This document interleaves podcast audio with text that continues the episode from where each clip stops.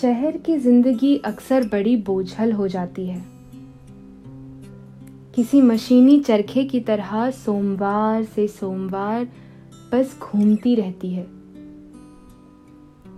हर इतवार को शहर की सड़कें ऐसे परिवारों से भर जाती हैं, जो अपने अप्पू घरों और कसी हुई ज़िंदगी से छुट्टी लेकर दो पल खुलकर सांस लेना चाहते हैं। आज ऐसी ही इतवार की भरी दोपहर में जेजे रोड पर चक्का जाम हुआ पड़ा है।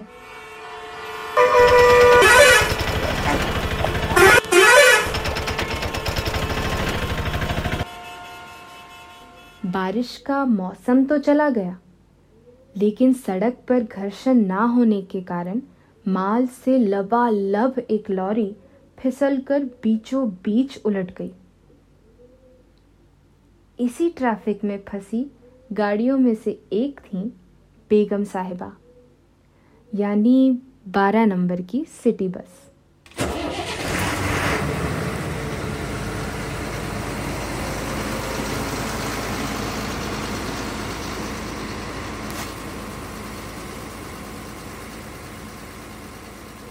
बस सेवा कर्मचारियों ने शहर की सबसे पुरानी बस का नाम बेगम साहिबा रखा था। बिल्कुल खटारा, बेरंग और बेडौल।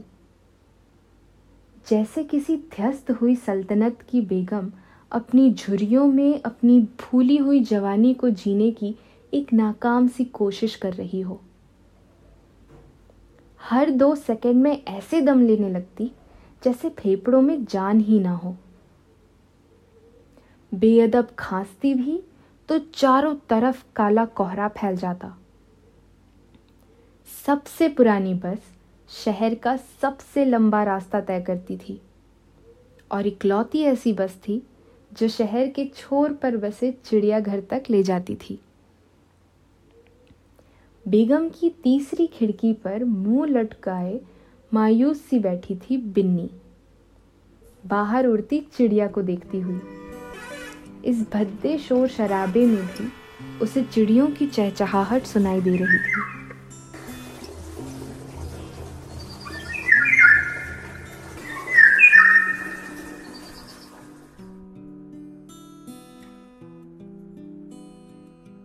आज घर से निकलते वक्त माँ ने बाबा से छुपाते हुए बिन्नी की येलो फ्रॉक उसके बस्ते में रख दी।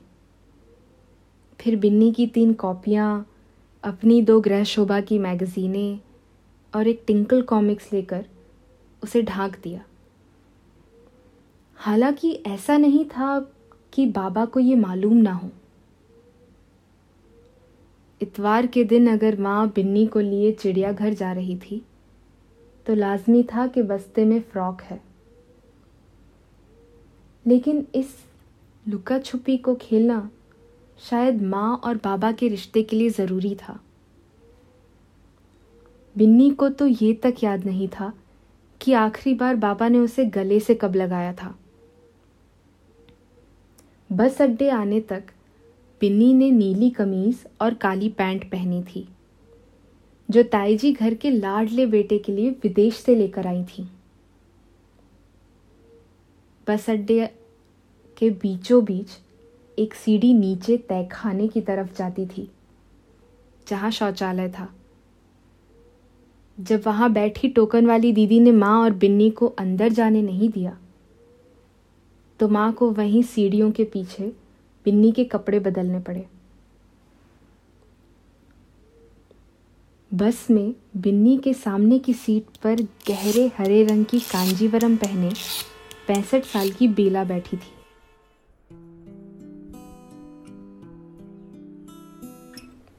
बेला, कद काठी से लंबी, चेहरे पर मोटे कांच की गोल एनक पहने, जो अक्सर नाक के किनारे सरक कर आ जाती थी। बिल्कुल वैसी दिखती थी, जैसी एक सख्त स्कूल की टीचर दिखती है। अपने वक्त और नियमों की पाबंद बेला जरा कड़वे स्वभाव की थी। सालों से इस्तेमाल करने के बाद भी बेला हमेशा ताले को ठोक ठाक कर पूरी जाँच करके ही घर से निकलती थी। एक चाबी कड़ी पत्ते के गमले के नीचे और एक अपनी साड़ी के पल्लू में बाँध कर रखती थी। बेला को शोर शराबा बिल्कुल न सुहाता। और भीड़ और बदबू की तो बात ही ना पूछो। बेला ऐसे घर के बाहर नहीं निकलती थी। घर पर खाना बनाने वाली और साफ़ सफ़ाई करने वाली वक्त पर आ जाते थे। सोसाइटी में भी बेला किसी से इतनी बातें नहीं करती थी। मगर हर साल आज के दिन वो बिना चूके घर से सही वक्त पर 12 नंबर की बस पकड़ने को निकल जाती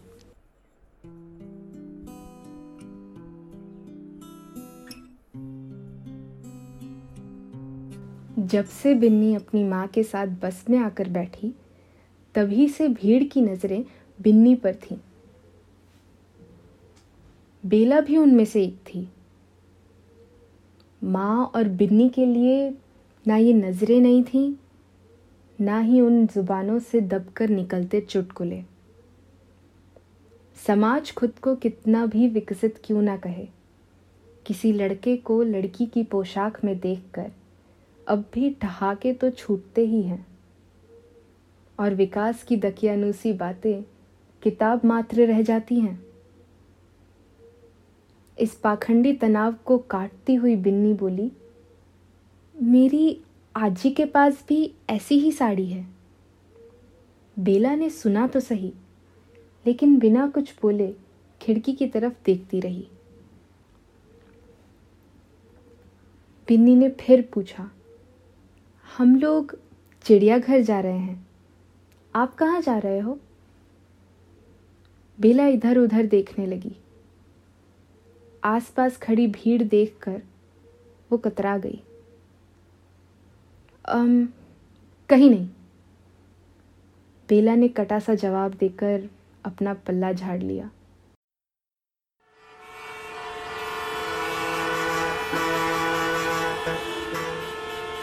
ट्रैफ़िक अब भी रुका हुआ था। माँ थककर सीट पर ही सो गई। बाहर हालत इतनी खराब हो गई कि लोग एक दूसरे से थोड़ी सी जगह के लिए भी झगड़ने लगे। कोई नई आवाज़ आती तो बिन्नी उछल कर खिड़की से झांकने लगती।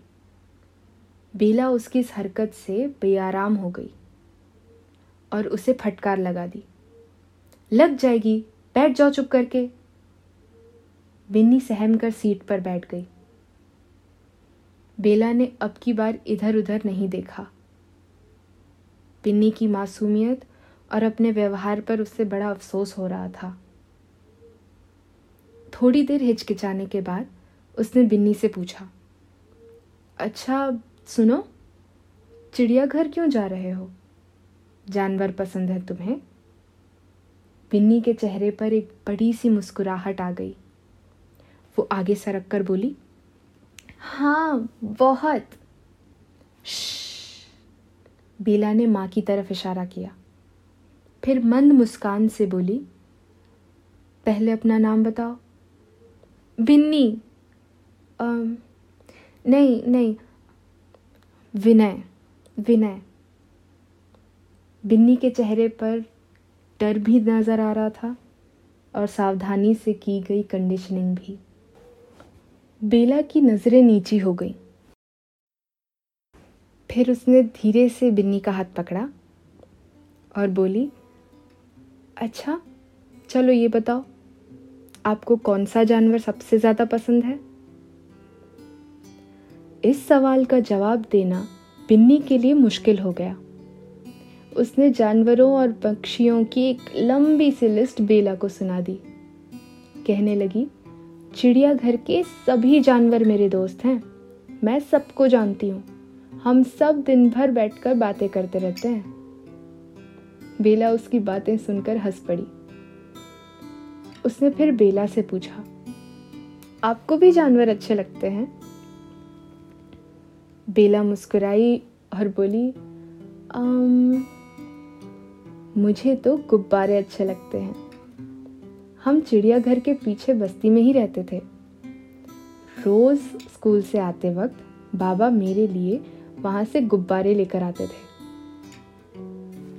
बिन्नी सीट पर पैर मोड़कर ऐसे बैठ गई जैसे कोई कहानी सुनने बैठी हो। वो दोनों अब किन्हीं दो पुरानी सहेलियों की तरह बातें कर रही थीं। बिन्नी का पूरा ध्यान सिर्फ़ बेला और उसकी बातों पर था। गुब्बारे ना, जादू होते हैं। ये सुनकर बिन्नी खिलखिला उठी। अरे सच अलग अलग रंग के अलग अलग आकार के, बाबा कहते हम उनमें खुशियाँ और जादू भरकर दुनिया को बांट सकते हैं। लेकिन गुब्बारे ज़्यादा वक्त तक पकड़ कर नहीं रखने चाहिए, वरना उनका जादू चला जाएगा। वो बेरंग और मायूस हो जाएँगे। उन्हें तो उड़ाकर आसमान में भेज देना चाहिए। बेला ने ये बात कही ही थी कि बस ने अचानक रफ्तार पकड़ ली। इसी बीच माँ भी उठ गई। रास्ते भर बेला और बिन्नी गप्पे लड़ाते रहे और उन्हें देखकर माँ मुस्कुराती रही। गुब्बारे ले लो गुब्बारे गुब्बारे ले लो चिड़ियाघर उतर कर जब बिन्नी अपनी माँ के साथ दूसरी ओर जाने लगी तो बेला ने उसे पुकारा अरे बिन्नी गुब्बारे ले दूँ? बिन्नी खुशी से दौड़कर बेला से लिपट गई। किसी ने आज तक उसे इस नाम से नहीं पुकारा था। बिन्नी ने गुब्बारों को लेते ही हवा में उड़ा दिया। माँ ने जब डांटा तो बोली, माँ, गुब्बारों को पकड़े रखो तो उनका जादू चला जाता है। उन्हें हवा में उड़ जाने देना चाहिए।